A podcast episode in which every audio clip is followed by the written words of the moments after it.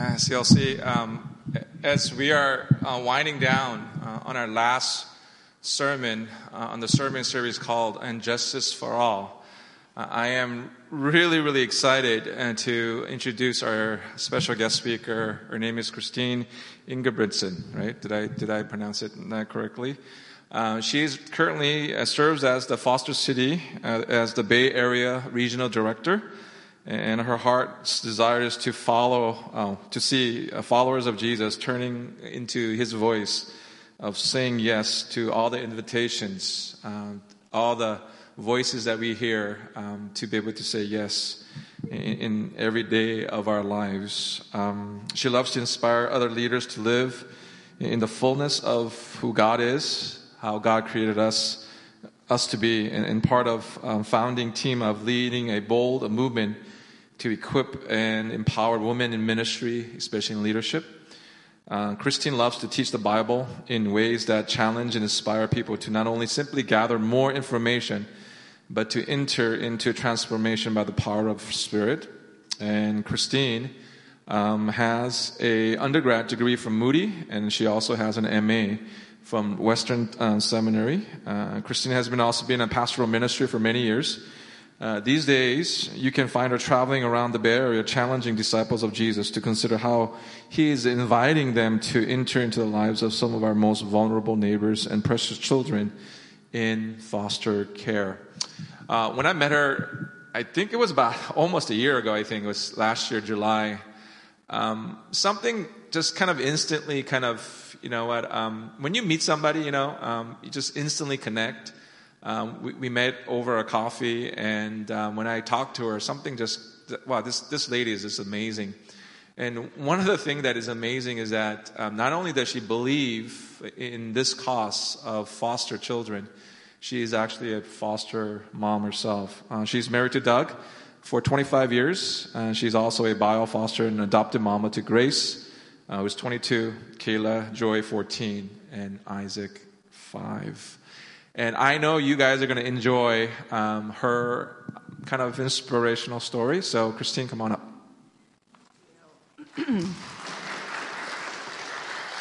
Well, thank you so much, Pastor Ben. What a gracious introduction. I've got to tell you, it's been a joy to be with you this morning already. Because when I walked into this space, I can tell you that this is a house of prayer. And that's what Jesus dreamed of when he dreamed of his people gathering. He said, my house will be called a house of prayer. And I sense that here. I sense that the Spirit is on the move in this place. I've had incredible times of prayer with Pastor Ben before today as we've prepared to be together. And it doesn't surprise me that because you are a house of prayer, that you are incredibly formed to go out and to seek justice in your community. Because that is the natural expression of where prayer leads us. Life with God leads us into the community, into action on behalf of the most vulnerable. So I just want to commend you. I don't know a lot of churches that are spending a whole month devoted to justice for all, having voices come in from different spaces. So I commend you as the leadership team for spending so much time in this space. Thank you, thank you, thank you. Well, I consider it a sacred privilege to be here with you this morning to speak up for those who cannot speak for themselves. Precious teenagers and children who find themselves in foster care right here in Alameda County, specifically here in Oakland, each one of them dreamed up by God.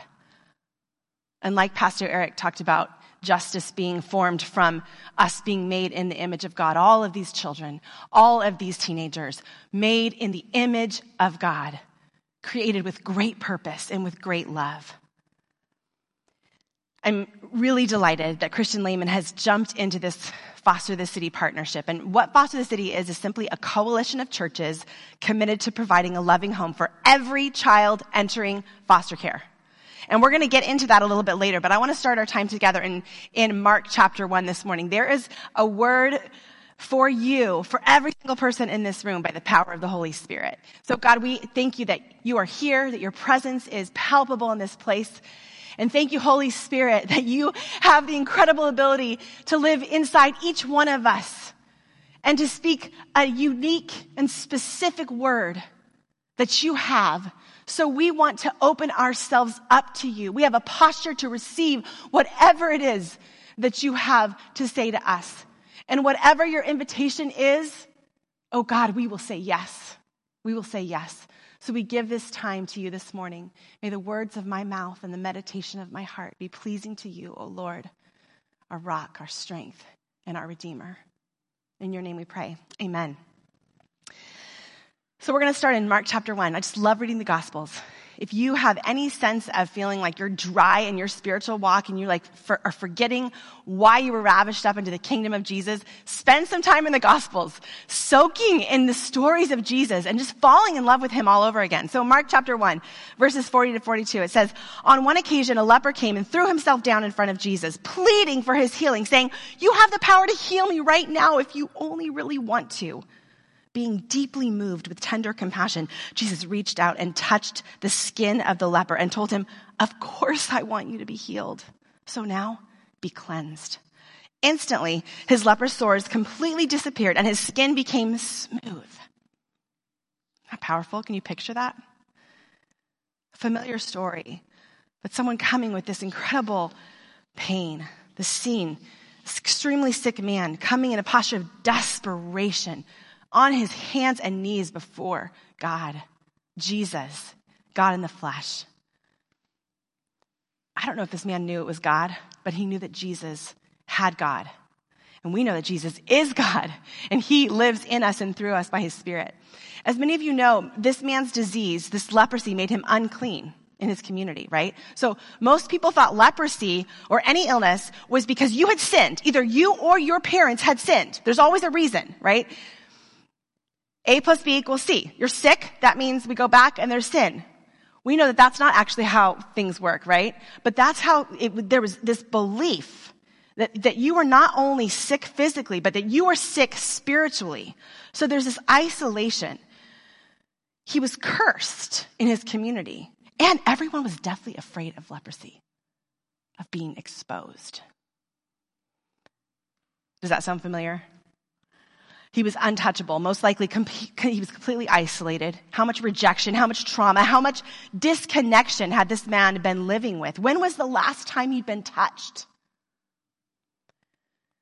I think because of this global pandemic we've been experiencing, we can imagine a little bit more of this isolation that he was feeling, right?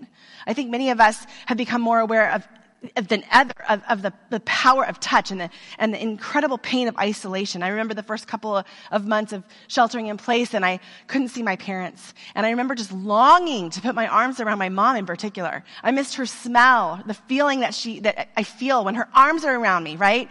That warmth, that comfort of my mother. And I couldn't be around her. I think many of us in this room have experienced that. I think of those who live alone and were untouched for months we all have a more clear picture, I think, of this man's life. When I read this text during the pandemic, it struck me in a different way because I understand this sense of, of wanting to, to stay away and be careful and not be exposed. And his natural end was dying alone.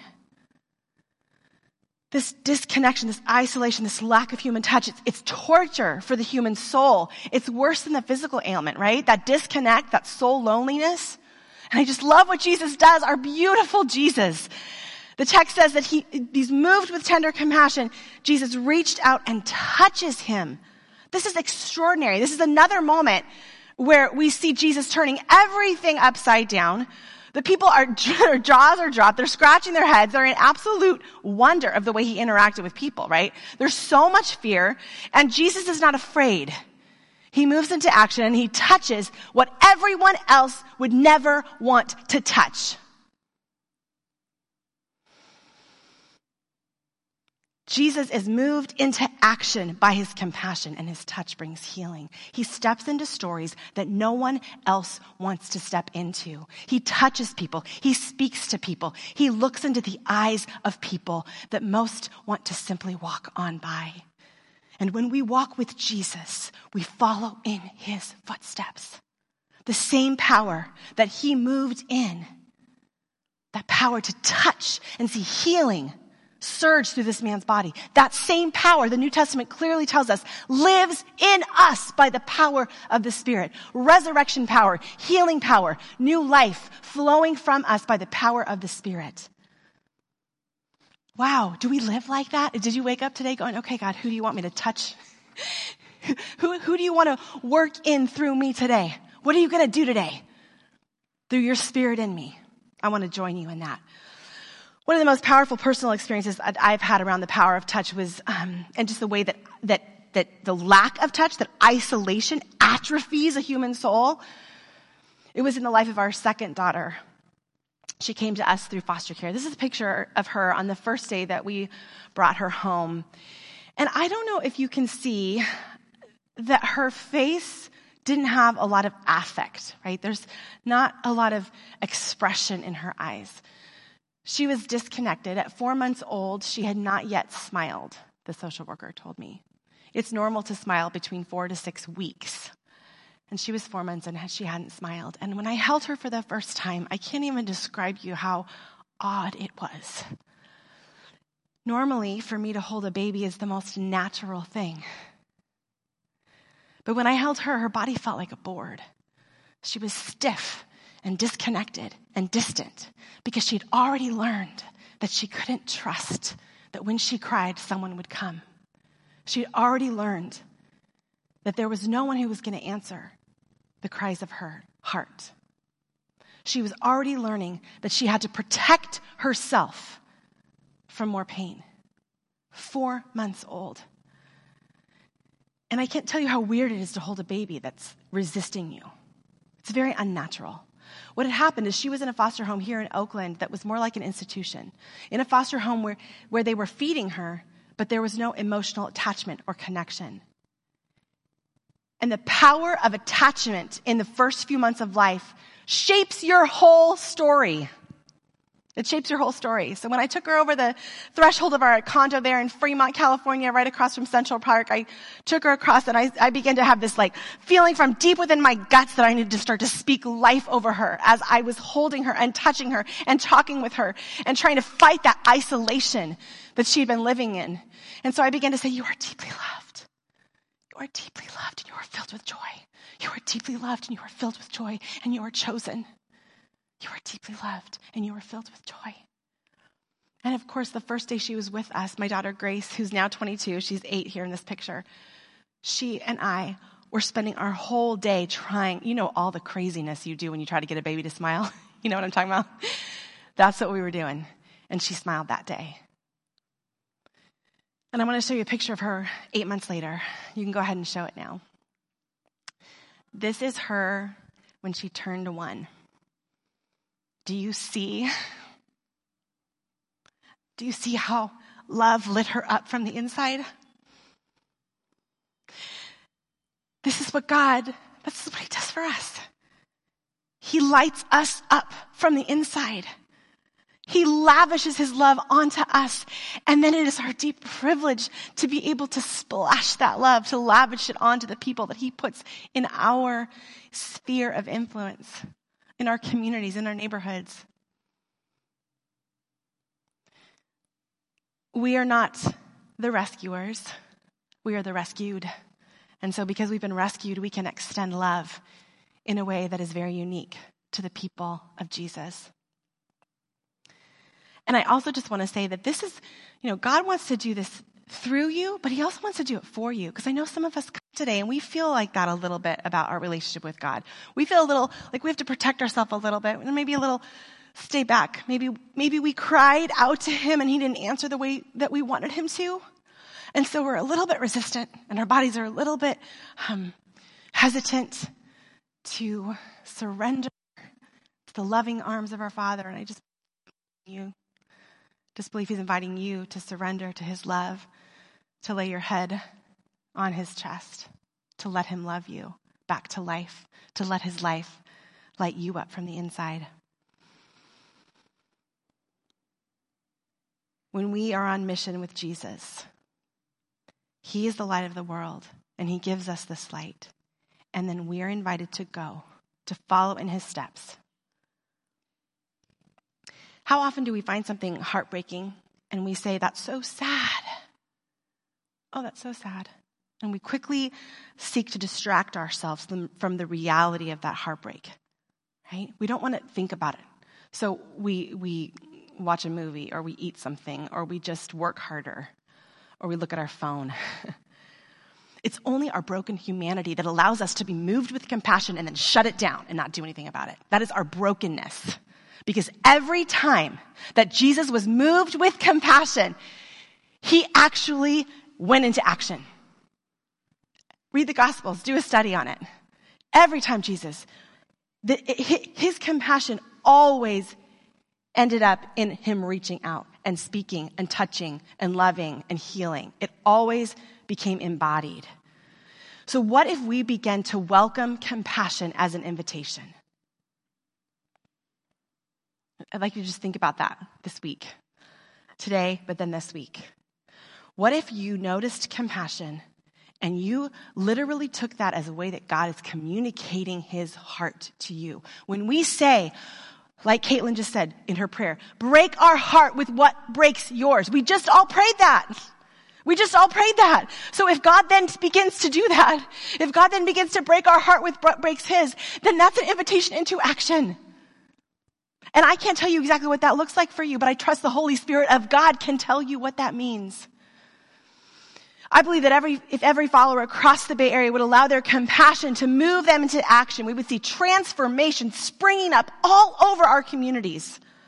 We would see justice roll down like a river and righteousness like a never failing stream, like Amos envisions. I want to take a quick detour to one of my favorite stories in the Bible. Um, it's Moses in the burn, burning bush. Remember that? Do you remember why God came to him? I love this story. I think about the burning bush and I wonder if Moses had a cell phone, if he would have seen the burning bush. I'm, I'm de- uh, seriously. If his head was in his phone, would he have even noticed God? How much do we miss that God is doing in the world around us because our heads are in our phones? What is God, what are, what are the burning bushes in your life? The invitations that God has springing up everywhere and we're missing them. Exodus 2 says, the Israelites continued to groan under their burden of slavery. They cried out for help and their cry rose up to God. God heard their groaning and he remembered his covenant promise. In Exodus, and remember, I love this, the songs that we sang today. Remember your people. Remember your promise. That this is right here. Remember us. And remember, when you think of the Hebrew word remember, it's not just like, remember we're over here, notice us, see, it's remember and move into action on our behalf. On our behalf. Fix it. Set us free. Do something, God. Do something. And Exodus 3, it says, the Lord said, I have indeed seen the misery of my people in Egypt. I have heard them crying out because of their slave drivers, and I am concerned about their suffering. So I have come down to rescue them from the hand of the Egyptians and to bring them up out of that land into a good and spacious land, a land flowing with milk and honey. honey. So now go. I am sending you. How does this relate? God's coming to Moses was a direct answer to the cries that God had heard from his people, suffering and enslaved. And God still moves in this way. We know that we are his body. And so when he hears the cries of people that are in need and pain, little ones in the middle of the night crying out to, to God, if, if you're there, can you get me out of this? Does God come down in a body and go take them out of that home and provide a safe place for them? No, He doesn't. He taps on your shoulders, my brothers and sisters. He taps on you and you are moved with compassion. And He says, I, I, I, I'm sending you, my people. Back to Mark chapter 1, what I find so interesting is that some translations there in verse 41 of chapter 1, it say that Jesus was moved with anger or indignation. While it appears most biblical scholars really do believe that the best translation there is compassion in Mark chapter 1, I think this idea of indignation is pretty interesting. When you think about him being angry when the leper comes to him asking for healing, you, where is the anger coming from? The anger is not at the man, obviously. We know that Jesus is, is too compassionate and loving and moves towards pain with compassion. And so it can't be at the man. I really believe that it, it's this idea that he is, he, he's angry at the, brokenness. I, I believe he's crying out from his soul. This is not the way it's supposed to be. This is not the way it's supposed to be. And do you find yourself saying that? This is not the way it's supposed to be.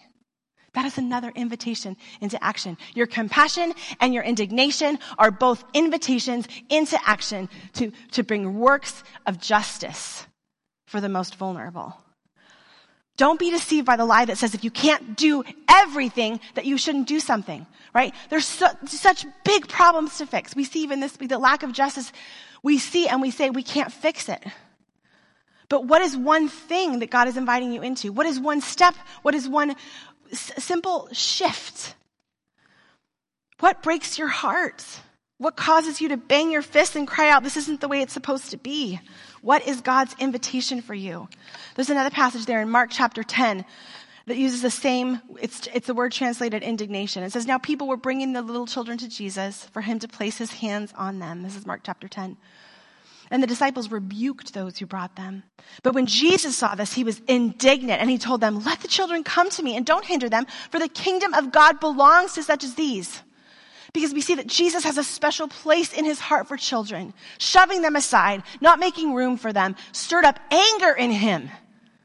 Can you imagine how he feels about abused and neglected children who find themselves in foster care? His heart breaks. And I believe he's saying, Oh, my people, my children, my sons and daughters, will you love them? Will you welcome them in my name?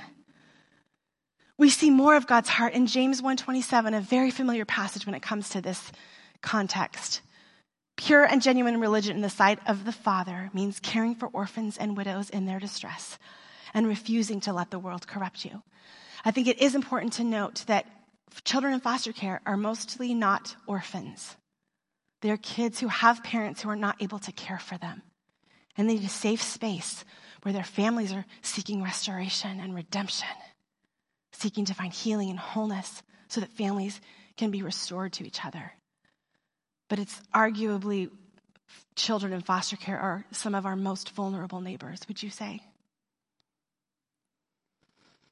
This passage is saying what we see through all the scriptures, Old and New Testaments, that the purest expression of true relationship with God is how we are engaging with the most vulnerable in our community the powerless, the voiceless, the marginalized. And I, and I have to tell you, this passage, I, I believe I, I was supposed to say this passage to you this morning, Isaiah 58. I don't have a slide for it. I just added this morning. This is, Isaiah 58 is all about how fasting, how true spiritual practice always leads to acts of justice. But listen to this. Let this wash over you. Is not this the kind of fasting I have chosen to loose the chains of injustice and untie the cords of the yoke, to set the oppressed free and to break every yoke? Is it not to share your food with the hungry and to provide the poor wanderer with shelter? When you see the naked to clothe him and not to turn away from your own flesh and blood? Tim Keller argues that this expression, your own flesh and blood, he's, he's saying we belong to each other. My black brother is my brother. That is my flesh and blood. We belong to each other in the kingdom of heaven.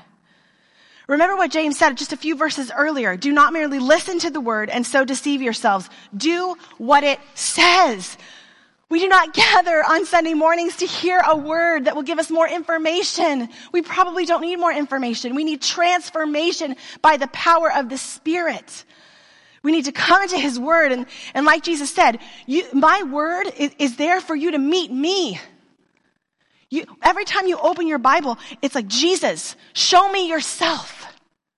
It is encounter with the living Jesus. That is what we want when we open the scriptures. And so when we have an encounter with the living Jesus, we are forever changed because every encounter with Jesus changes us. I love what Eugene Peterson says about, about time in scripture. He says, Christians don't simply learn or study or use scripture. We assimilate it. We take it into our lives in such a way that it gets metabolized into acts of love, cups of cold water, missions into all the world, healing and evangelism and justice in Jesus' name, hands raised in adoration of the Father, feet washed in company with the Son. This is the natural result of time spent in the Word. In James 1:27, the Greek word orphanos can be translated the fatherless or the comfortless. Are you willing to comfort those who are without comfort? This is one of our biggest invitations as followers of Jesus and a huge part of living in kingdom justice. Let's check out 2 Corinthians 1, 3 to 4. All praise belong to the God and Father of our Lord Jesus Christ, for he is the Father of tender mercy and the God of endless comfort. Oh, picture that. Picture that God is the source of endless comfort coming to you all of the time by the power of his Spirit. Do you need comfort? Then open your hands because he is giving it to you right now in this moment the God of endless comfort. He always comes alongside us to comfort us in every suffering so that we can come alongside those who are in any painful trial. We can bring them this same comfort that God has poured out upon us. When you are moved with compassion, it is invitation to come alongside in some way. That root word is the same word that's used to describe the Holy Spirit who comes alongside us, the comforter a lot of times people say, I could never be a foster parent because I could never say goodbye to them. I could never love a child and then they have to go back. Are you willing to have your heart broken so that a child is a little less heartbroken?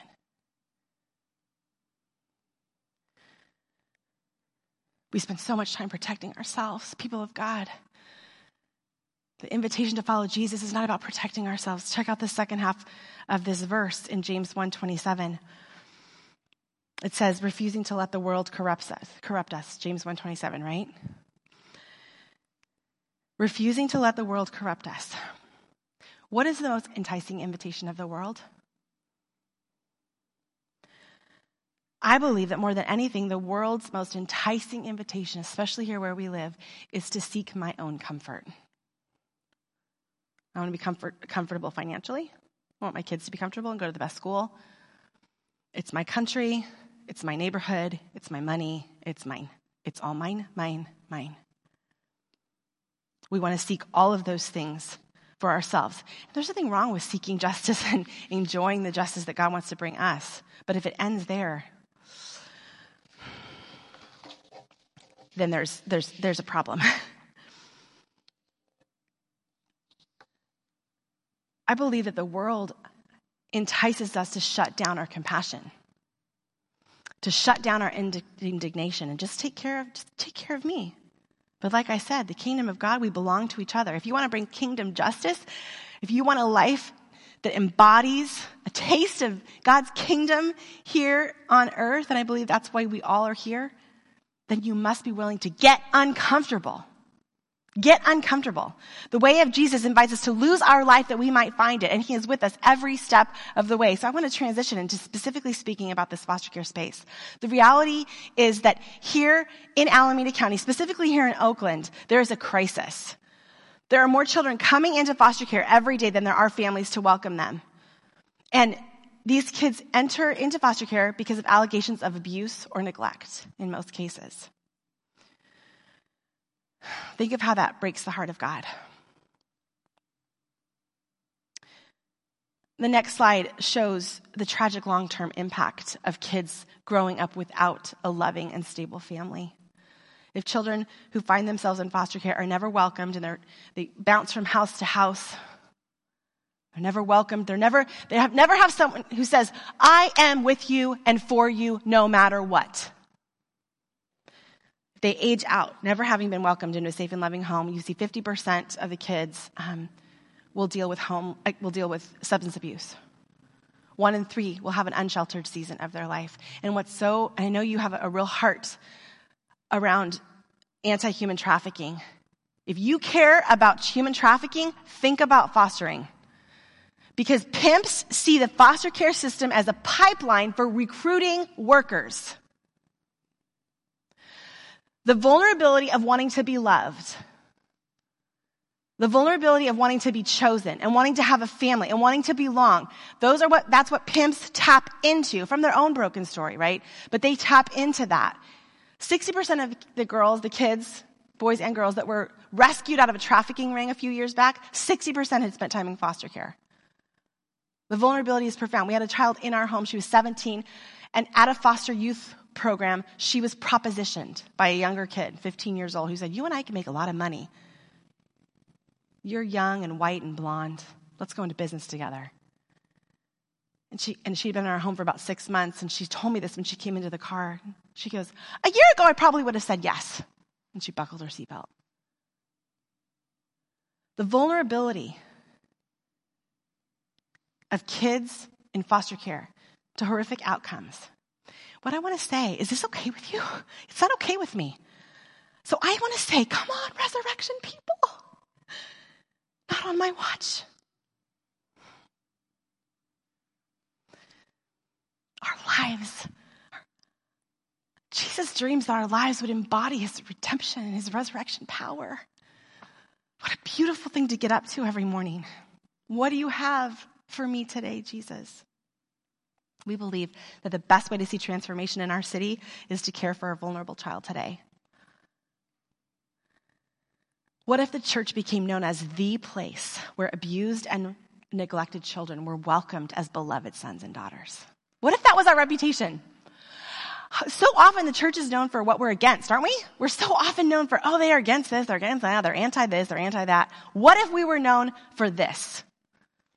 They are the ones that welcome the stranger.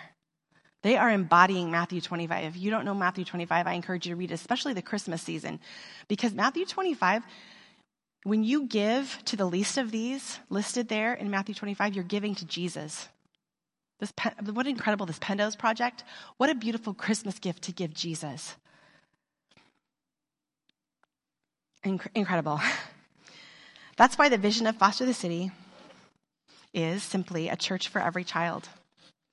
And I believe the next slide shows our model. I love this picture. This is so gorgeous. I showed this to a foster mom.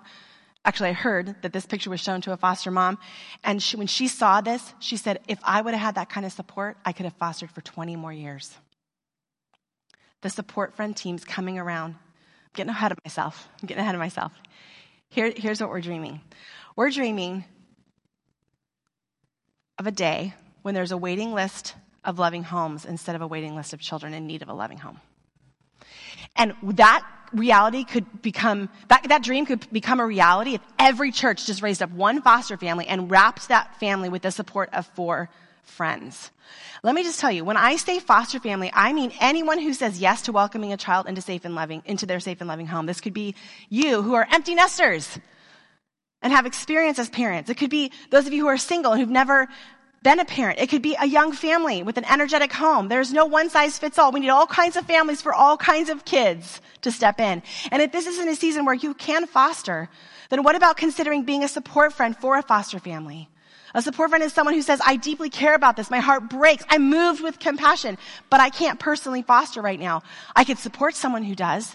I can bring a meal once or twice a month. I can babysit. I can do some yard work. I can help with getting the house clean. I can help with transportation. I can speak life over a text or an encouraging mail, encouraging letter through the mail. A support friend is someone who comes alongside a foster family. I can tell you as a foster mom, it's hard. It is hard to welcome kids who've come from trauma into your home. The parenting is different than you parent kiddos that have been literally loved and nurtured and safe from the moment of conception. It will stretch you beyond anything you could ever imagine. And so 60% of, of foster parents quit after the first year. That's a 40% retention rate. Only 40% of families continue after the first year. But guess what? With this supportive community, we have seen 90% of our families at Foster the City, 90% that are fostering after a year. Wow! The power of support. And this is what the church does so beautifully. And as we launch this here at Christian Layman Church, we are looking to identify a leader of this movement, an advocate. And so, uh, don't be intimidated, a point person. A person who says, Oh, I care about this. And I want to make sure that if there is a foster family raised up, that they get the support. I would love to see two of you I would love to see two of you at the back table after the service who are saying, I, w- I want to come help bring this. I want to work in partnership with Pastor Ben and the team here to lead this, to keep this before the congregation. Oakland, 40, about 45% of all of Alameda County, you guys, 45% come from Oakland. I can't tell you the joy of being, speaking, driving into Oakland. My, my huge, big, audacious prayer at the beginning of this year was more movement in Oakland. More churches in Oakland saying yes because we need, these kids are removed from their homes and they're sent to communities where they're, they're completely unfamiliar. You're from Oakland and you end up in a house in San Joaquin Valley? Can you imagine? Trauma upon trauma. We need families from within communities to welcome these kiddos. And then we need support to help carry these families through the hard. Just because it's hard doesn't mean we can't do it. We can do hard things by the power of the Spirit. That is, we follow a Messiah who went to a cross, who was carrying such a heavy cross that he fell under it. This is who we apprentice under. Are we willing to go with him wherever he leads? That the end of the story is resurrection.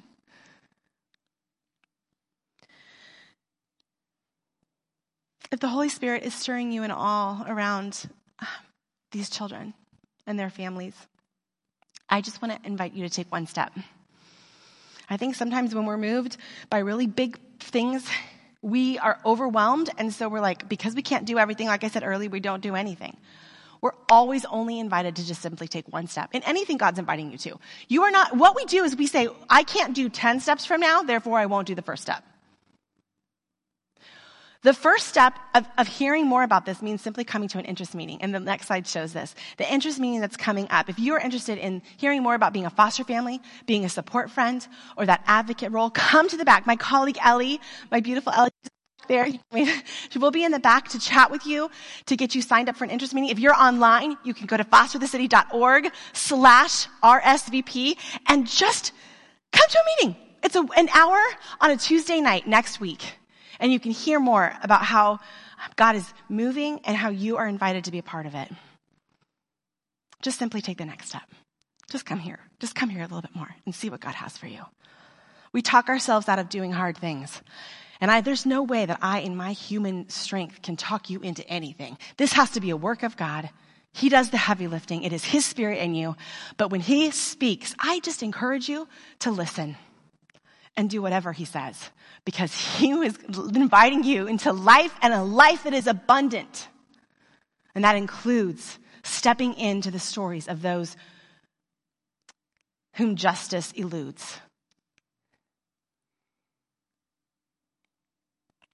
I want to close today with a story that I heard at Christian Alliance for Orphans several years back. The man speaking told of witnessing something unforgettable. He was in Africa, and it was during the height of the AIDS epidemic where children were being orphaned literally daily. And he said he was in the back of this large, well, large in Africa hut. And the women were sitting on one side and the men on the other because that's how they divided. And he, he, he said he was in the back just witnessing this church community.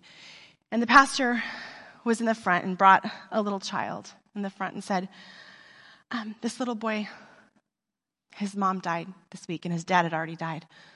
He has no one anymore. He has no family. Is there anyone who can take him home and welcome him into their home this week?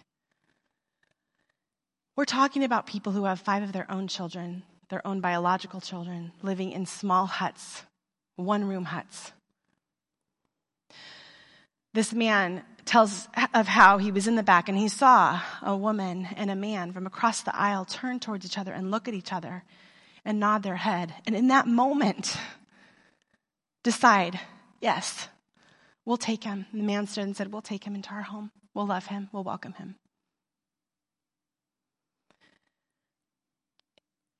Just because I'm not standing, I, I really believe that if I was standing here and I could show you the baby that I saw a couple weeks ago who's in foster care. Or if I could show you the pictures of my kiddos when they came in, or a 15 year old teenager who's just wants a family. If I brought them up, I know that there's people in this room that be like, I'll take, I'll take her home. I know there is. Just because I can't bring these kiddos with me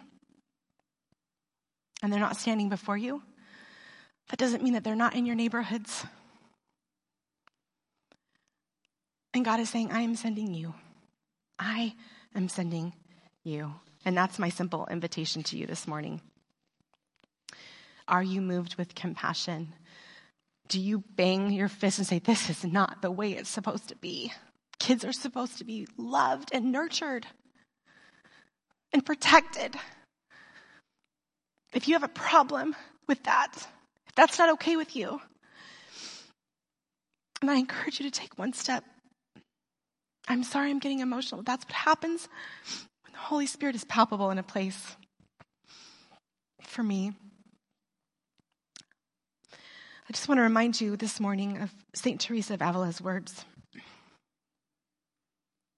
Christ has no body but yours, no hands, no feet on earth but yours. Yours are the eyes with which he looks compassion on this world. Yours are the feet with which he walks to do good. Yours are the hands with which he blesses all the world. Yours are the hands. Yours are the feet. Yours are the eyes. You are his body. Christ has no body now but yours. Holy Spirit, give everyone in this room the courage to move to move into action. I pray that your justice would roll down through everyone in this room.